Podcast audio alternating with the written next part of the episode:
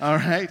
Um, I'm excited to be here to worship with you, to, to teach you, or to tell you a little bit what God's been teaching me over the last uh, couple of weeks as I've been studying for this talk and, and thinking about it. Um, but first off, the first big thing is is it too soon to talk about the Blazers yet? Right? Like, uh, I don't know. No, okay, maybe it is. That was like a, like a, last week if you were here and you like looked out there, like everyone had black and red and a Blazers jersey. I've seen two people this week, so we got like two real fans, okay?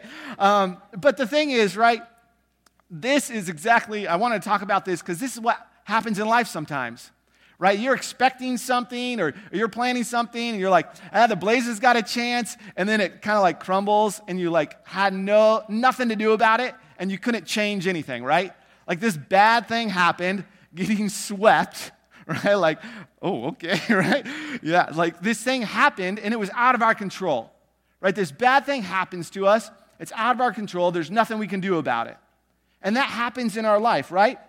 We, um, we always go through, when we're going through life, there's to be times where there's things that are happening that we just can't control, that we just have to face and deal with and try to figure out how we can work around those things. Uh, but there's nothing we can do to get around them. But then also, a lot of times, trouble happens because of the choices that we make, right? Not so much um, they just kind of happen out of left field, but because of the choices we make, right? Like um, maybe you've like had dinner and you've had your dessert, and then you decide I'm going to have another piece of cake, right? Like, or for me, it's just cake is dinner. You know, that's a bad choice, Aaron or a really good one. Um, or, you know, it's like maybe you don't tell the truth fully when someone asks you something, right? You're like, you're kind of skirting around the edges of what you need to say. Or maybe it's something like uh, you're talking bad about someone, right? Like it feels good when you talk bad about someone because it kind of lifts you up. Um, you're making those choices. So often in our lives, what happens is we make these bad choices and they cause us trouble they cause us stress. When I was growing up, I spent a lot of time in the hospital, it felt like. I made a lot of good choices. My brother made the bad ones, and then I just got hurt, okay? So that's what happened. But there was one time I remember my dad, uh, we were building a house, and like the foundation was up, so it's like a, a few feet high of cement around the edge. It just looks like a lot of fun. And so my dad like was going off to work. He's like, "Hey guys, don't play on the foundation. Just stay away from it." The babysitter didn't hear that. So, you know what we did? We went and played on it. And it was all fun, and, and we were going along, and, and then there was like a little gap you had to jump, and we would jump over this little gap. And then, and then one time I jumped, I slipped, I fell, and all of a sudden, I'm like looking up in the sky, and there's a piece of rebar that was sticking up out of the ground into my leg.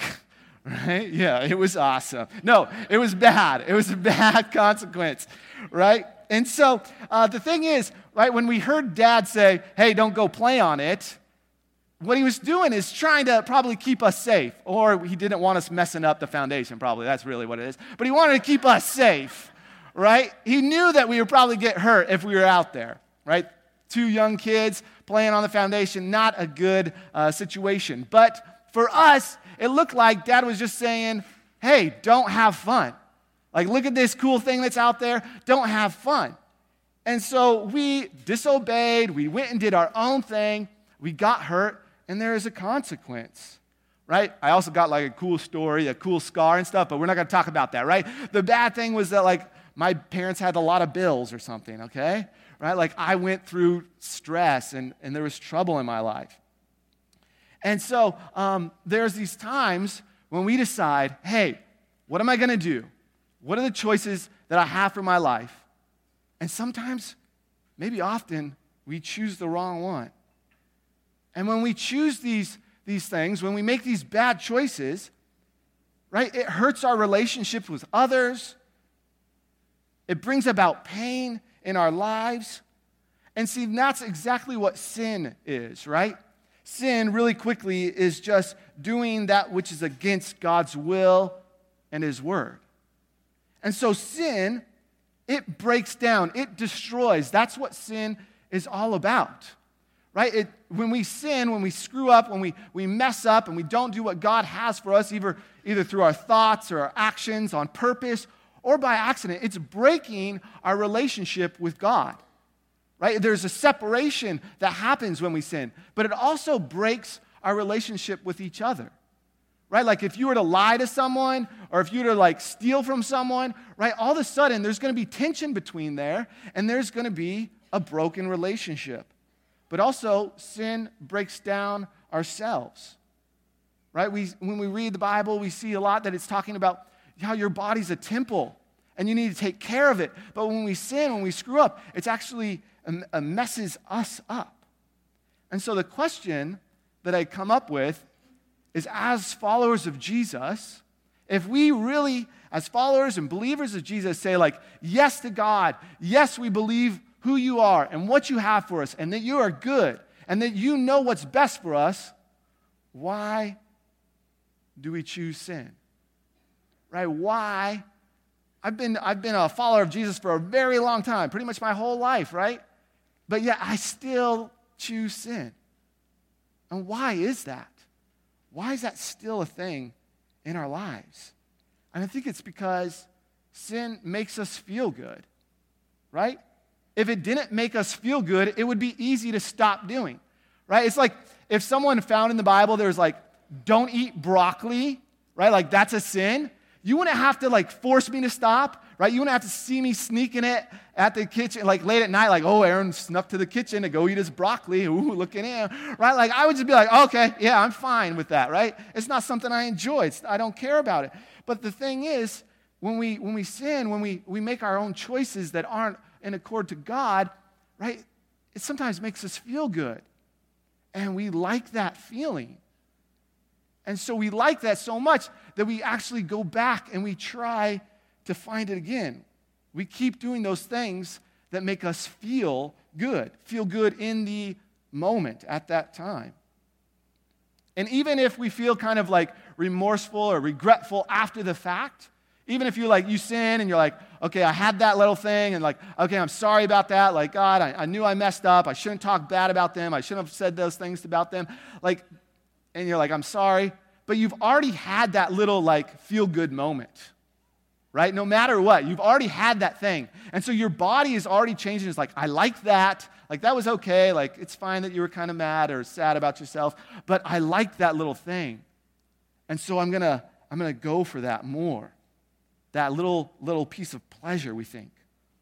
But what happens is that slowly over time, those things that make us feel good that give us that momentary instant gratification, they start to become a habit in our lives, right? It starts to just be the normal, just the thing we end up doing because that's what we've always done. And it's easy when something goes bad to just say, okay, I'm just going to go do this thing that kind of makes me feel good, even though we know in the long run it won't. In like Alcohol Anonymous, when you're going through the program, they say there's four big times that you're going to be tempted to fall back into drinks. And they said when you're um, hungry, angry, lonely, and tired. They say, they say those four times in your life, when you're going through your day and you're stressed, or you're, you're hungry, you're angry about something, you're lonely, you're feeling like you're, you're doing it on your own, or you're tired. Those are the times that you're going to want to go back into this old way of life. And I think that happens for all of us. It's so easy for us to just revert back to, hey, this is how I used to live before I knew it was a follower of Jesus and I knew that God was best. I just easily found happiness in this other thing. And so we choose sin. And we cause that trouble on ourselves. But what also happens, what can happen, is that there are good things in our life, right? Good things in our life that can start to pull us away from God, right? Work is good. Money, having money is good. Friends are good. Family is good. Safety is good. Being comfortable is good.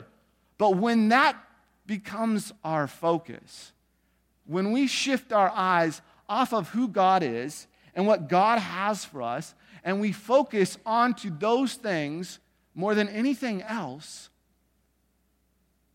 that's the thing that we end up worshiping. That's the thing that becomes our God. Right? And so we need to be aware that though there's sin that we can say, like, yes, those things are obvious. I, I shouldn't be a part of those. Those things shouldn't be a part of my life. But there's also things that are good in our lives that sometimes we become so focused on, they move from being a thing of pleasure and they actually become a prison to our lives. I remember a guy in uh, college, it was back when uh, like iPhones were brand new right? And it was like cool to still have an iPhone, right? Now, like every middle schooler has one. But back then, it was like only the cool people had iPhones. I did not have one. And so this guy at college, he had one. He had this big case on it. And then he put it in a Ziploc baggie for some reason. Like that was the seal. maybe because they weren't waterproof back then. I don't know. Who remembers 2007? Okay, but it's like I remember asking him. I remember I was like, we, were, there's, we had this like area, and he was kind of like flaunting it off a little bit. And I was like, hey, man, can I see it? And he's like, no. Like, he wouldn't let me hold his phone. I was like, okay, either I'm really immature or you're really immature. I'm not sure, maybe both. both. But it's like, it was so weird to think that um, he wouldn't let anyone see it, he wouldn't let anyone touch it. Like, when he pulled it out, he was like, it's like a precious child or a piece of gold, or I don't know, whatever you feel valuable is. And he was like, Look at this thing, right? Like, this is it. I made it. Right? And while he thought this thing was going to bring him pleasure, it actually started to control his life. Right? Like, everything he did was to make sure he didn't mess up the phone to the point where he put it in a Ziploc baggie, right? Like that, so that still boggles my mind, all right? But it like, it controlled him, right? It controlled his actions, it controlled his thought, it controlled his like perceived status, right? Like, hey, look at me, I got the new, you can't touch it, but I got it, and I bet you you wish you had it. I did, I wanted to punch him, all right? And It's like, okay? And so, right, but like, for him, who knows what he thought? But for the other, everyone else that was around, it was like, this guy's crazy, right? Like, he won't even let us see his phone because he's so scared that if he was to break this thing, it would break who he was. It would destroy him because he was so focused on this thing.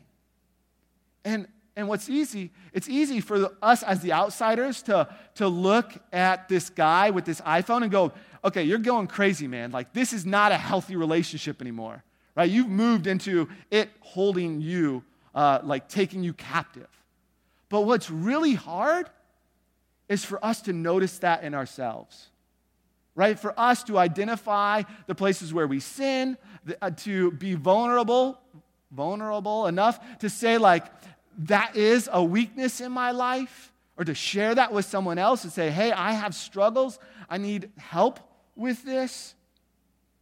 I was um, one of my favorite uh, like authors. He says um, that sometimes we think if we were to share our brokenness to other people, it would create a wall between us. Like if I was willing to share my junk with you, you would be like, "Whoa, I don't want a part of that. I don't want to mess with your, your stuff. Like that's too much." But he says that when we share our failures and our brokenness with each other, it actually forms a bridge where you're willing to say, like, hey, this is what I'm dealing with. And someone else is able to say, like, I've been there and I've dealt with that. But that movement of being able to share those things with others is extremely difficult. And it's hard, it's scary to see those things in our lives, be willing to admit those, and then deal with those right? And so uh, we're going to look at a Bible verse here. This is in Romans 6. Uh, if you have the app, they're all in there. We got a lot of verses to get through right now. This is uh, Paul, and he's, he's speaking to this group in this room, and he says this Surely you know that when you give yourselves like slaves to obey someone, then you are really slaves of that person. The person you obey is your master. You can follow sin which brings spiritual death, or you can obey God, which makes you right with Him. What we obey is what we live for. We become, it says, its slave. We can either choose uh, to follow our stuff and our status or go after the, the sin that we enjoy, or it says we can follow after God. Right?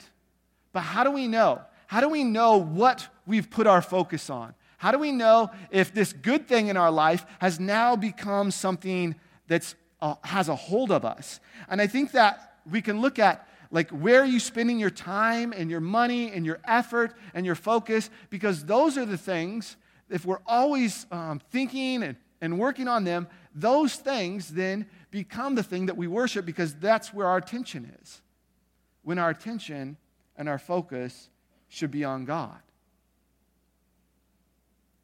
so the question then is why follow god is jesus really worth it because sin is fun sometimes. It feels good. It's, it's good to have family and comfort, but, but it's also kind of scary when that becomes our number one in life. And I think that's a question that our friends are asking is is it really worth it to follow God? Is it really worth it to be a follower of Jesus? This is verse John 10 10. Um, this is a great one. It says this A thief comes to steal, kill, and destroy, but I came to give life, life in all its fullness. I'm the good shepherd, and the good shepherd gives his life for the sheep. The worker who's paid to keep the sheep is different from the shepherd who owns them. When the worker sees a wolf coming, he runs away and leaves the sheep alone. Then the wolf attacks the sheep and scatters them. Is there one more verse? Yeah. And the man runs away because he is only a paid worker and he does not really care about the sheep. But God, Jesus says, I am the good shepherd. I know my sheep, and my sheep know me. Just as the Father knows me and I know the Father, I give my life for the sheep. Jesus promises this abundant life. Right? Can we go back one slide to the John 10 10 first? A thief comes to steal, kill, and destroy, which mostly we usually say is like, oh, that's sin. A thief, that's sin. But actually, anything can come and kill, steal, and destroy your life if we've made that number one in our lives. But then it says, Jesus comes and he says, I am going to give you life and life in all its fullness. Jesus promises this abundant life right? This, an abundant, it's like a surplus, it's overflowing. There's something greater that Jesus has for us. And the world often says, no, no, you, your, your life isn't that great. If you just add a little bit more, then you'll be happy. But with God, there's this abundant life that's greater. He calls us to a rich, full, joyful life that has meaning behind it, has overflowing meaning and hope. And it says we, we with Jesus, we have a life of personal blessing, a fellowship, a relationship with God and with his people. One where Jesus won't give up on us. That even through the hard times and the troubles that we face, Jesus is there. In Ephesians, um, no, sorry, Ezekiel 34. This is in the Old Testament, another book in your Bible. It's um, written a long time ago. It's talking again about this, this good shepherd. And this, this good shepherd and his sheep is used all throughout the Bible. And so I'm not going to read all of it right now. Um, yeah, but I'm just going to piece through it, okay? So this God is this, he, he comes on the scene. There's some people taking care of his people, of the, of the Israelites, and they're not doing well. And so God comes on the scene and he says, You know what? I'm going to show you what it means to be the good shepherd. And so God, as the good shepherd, he says, will take care of his sheep. He says he'll seek out the flock when his sheep have been scattered, rescue them from the places, even on a day of clouds and thick darkness.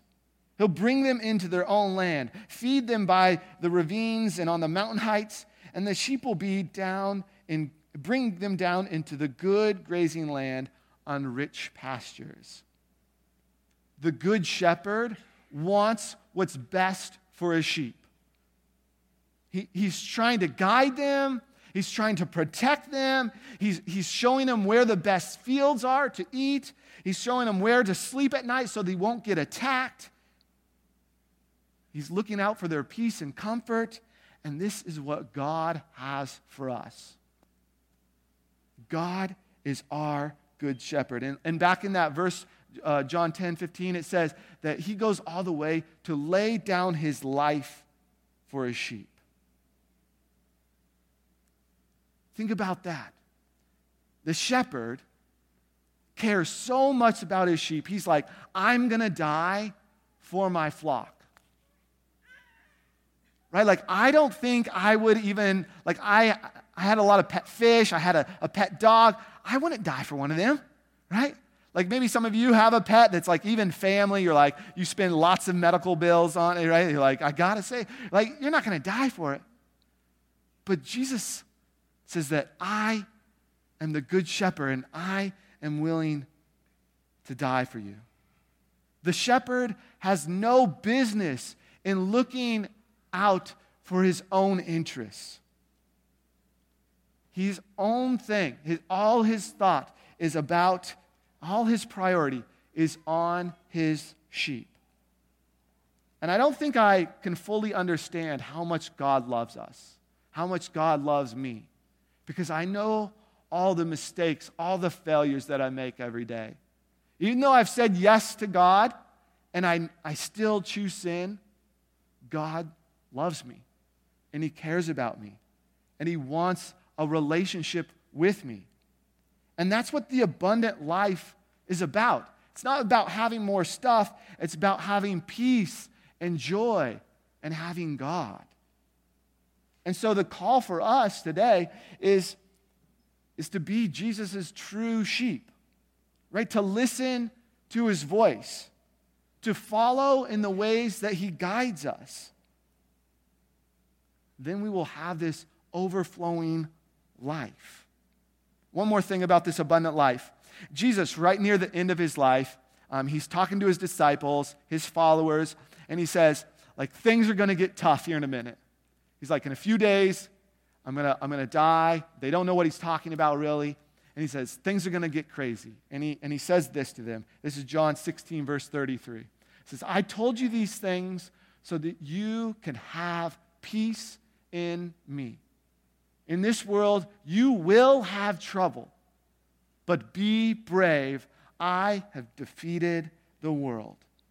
In the midst of our suffering and hardship, that was to come for these guys and that comes for us, we can have this peace. And this peace comes through our relationship with God, through knowing who God is, and through following what God has for us. And so you can um, ask that question What is abundant life? How do I get that? How do I actually start this thing? Right? And it starts with us a relationship. Right? If you've never said, like, I want to be in a committed relationship with God, that I realize my ways are, are not the best, but you have what's best for me, that's the beginning. Right? And, and, and some of us have already done this, and some of us maybe we haven't, and we still have questions, but that's the start. Right? But that's only the start. There's also this ongoing part of the journey that should be working in us, that should be a part of our lives. So, yes, we say, Jesus, I want to be your follower, I want to live for you. And he takes away the penalty of sin. But then, as we grow, as we learn more, as we grow in a relationship with God, then I think as we get closer to him, the power of sin will slowly move away from us. That the power of sin won't be something that we struggle with, any longer. And so we have been called into this life of freedom, free from being slaves of whatever it is. And we're now called to live for God in this new life. And so, since we've said yes, we're called to consistently live in that freedom. And so, we we're called to grow in our relationship. Philippians 3 verse 12, it says, um, I don't mean that I am already as God wants me to be. I've yet reached that goal, but I continue trying to reach it and to make it mine. Christ wants me to do that, which is the reason Christ, He made me His. Brothers and sisters, I know that you have not reached that goal, but there is one thing I always do forget the past and strain toward what is ahead. I keep trying to reach the goal and get the prize for which God has called me through Christ Jesus to the life above.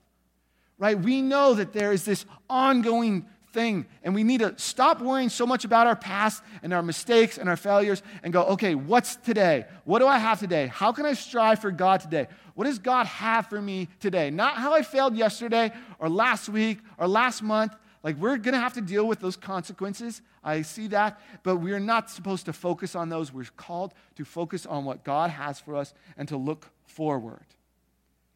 Verse 15 says, So let's keep focused on that goal. Those of us who want everything that God has for us. If any of you have something else in mind, something less than total commitment, God will clear your blurred vision and you'll see it yet. So, what are those things in our lives? What are those things that are blurring our vision?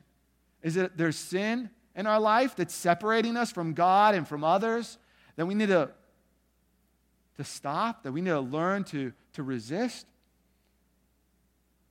Are there things that we've put first in our life that have now made us captive to those things? It says total commitment to God. And sometimes we think, ah, I've got it made. Sometimes we think, ah, like that's for other people, I'm good. Jesus was talking to some religious people who thought they had it all together. And he says to them, He says, I desire mercy and not sacrifice.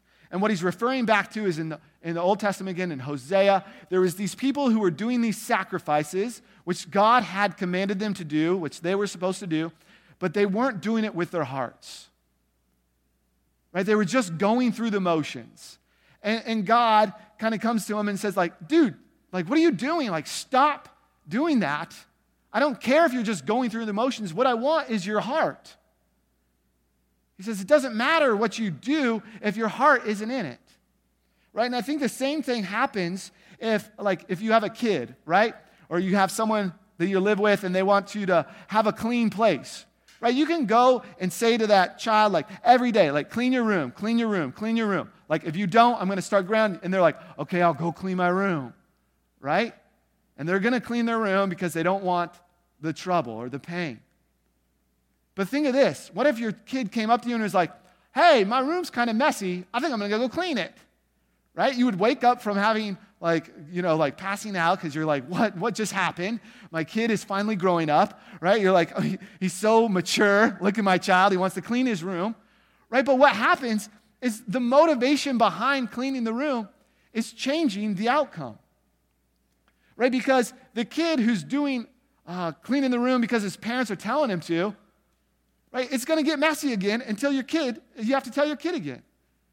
Whereas the person who's who's excited about it or ready to clean their room because they see the mess they've made, they're going to keep it longer. They're going to keep it clean longer. And so that's the question I have for us. Are we excited about the relationship of God with God and that we are excited what God has for us?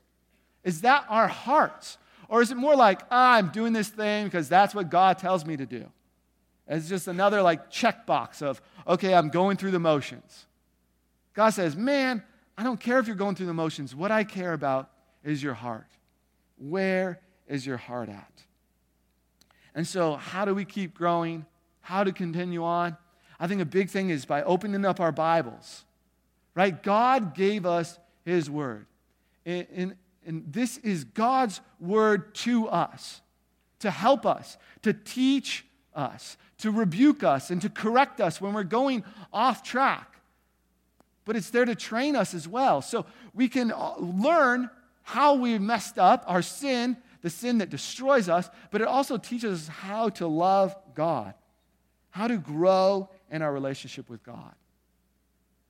And so I think a big thing is if we're not opening up our Bibles and getting in there and learning what God has for us, I think we're missing out on growing our hearts for God. One of my favorite verses, is the last one we got here, is James 4 7 and 8. It says this. Uh, I'm going to read a little different, but it says the same things. It says, Submit yourselves then to God. Submit yourselves to God. Resist the devil, and he will flee from you. Draw near to God, and he will draw near to you.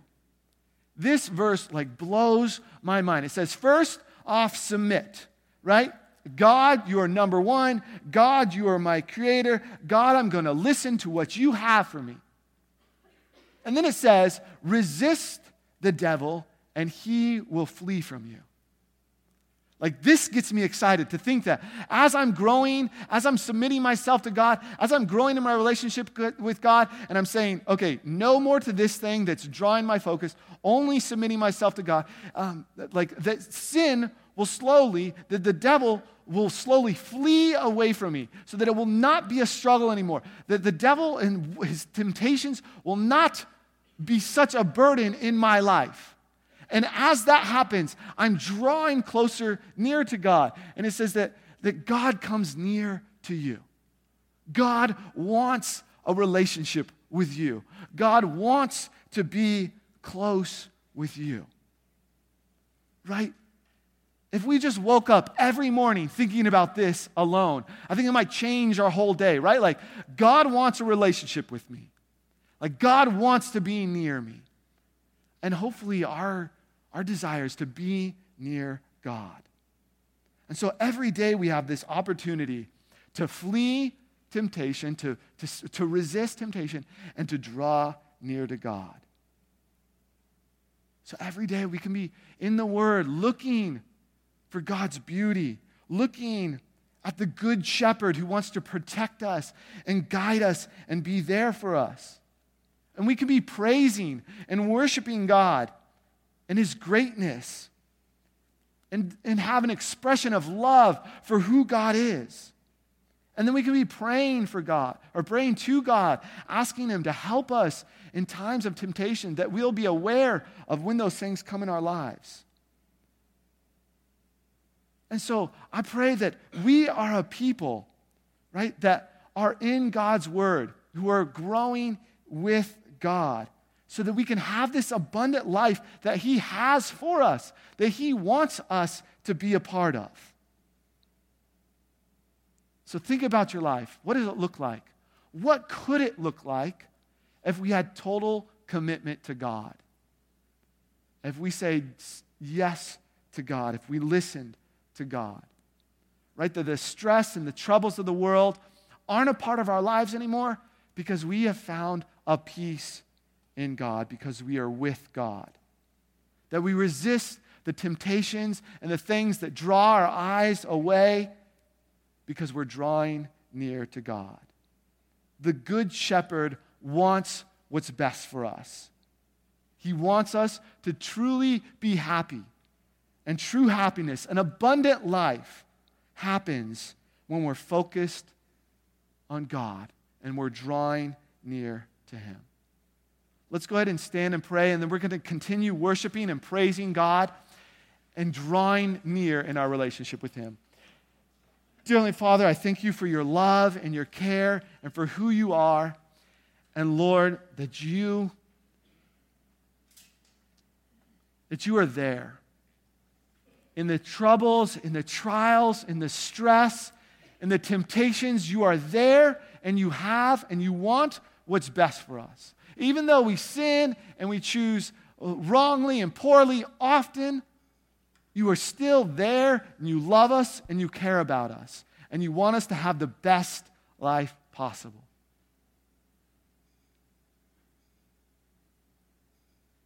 Lord, I pray that our desire, our hearts, is to grow with you. Lord, make it my heart to grow more in you that every day I'm drawing near to you because you want to draw near to me. In your holy and precious name, amen.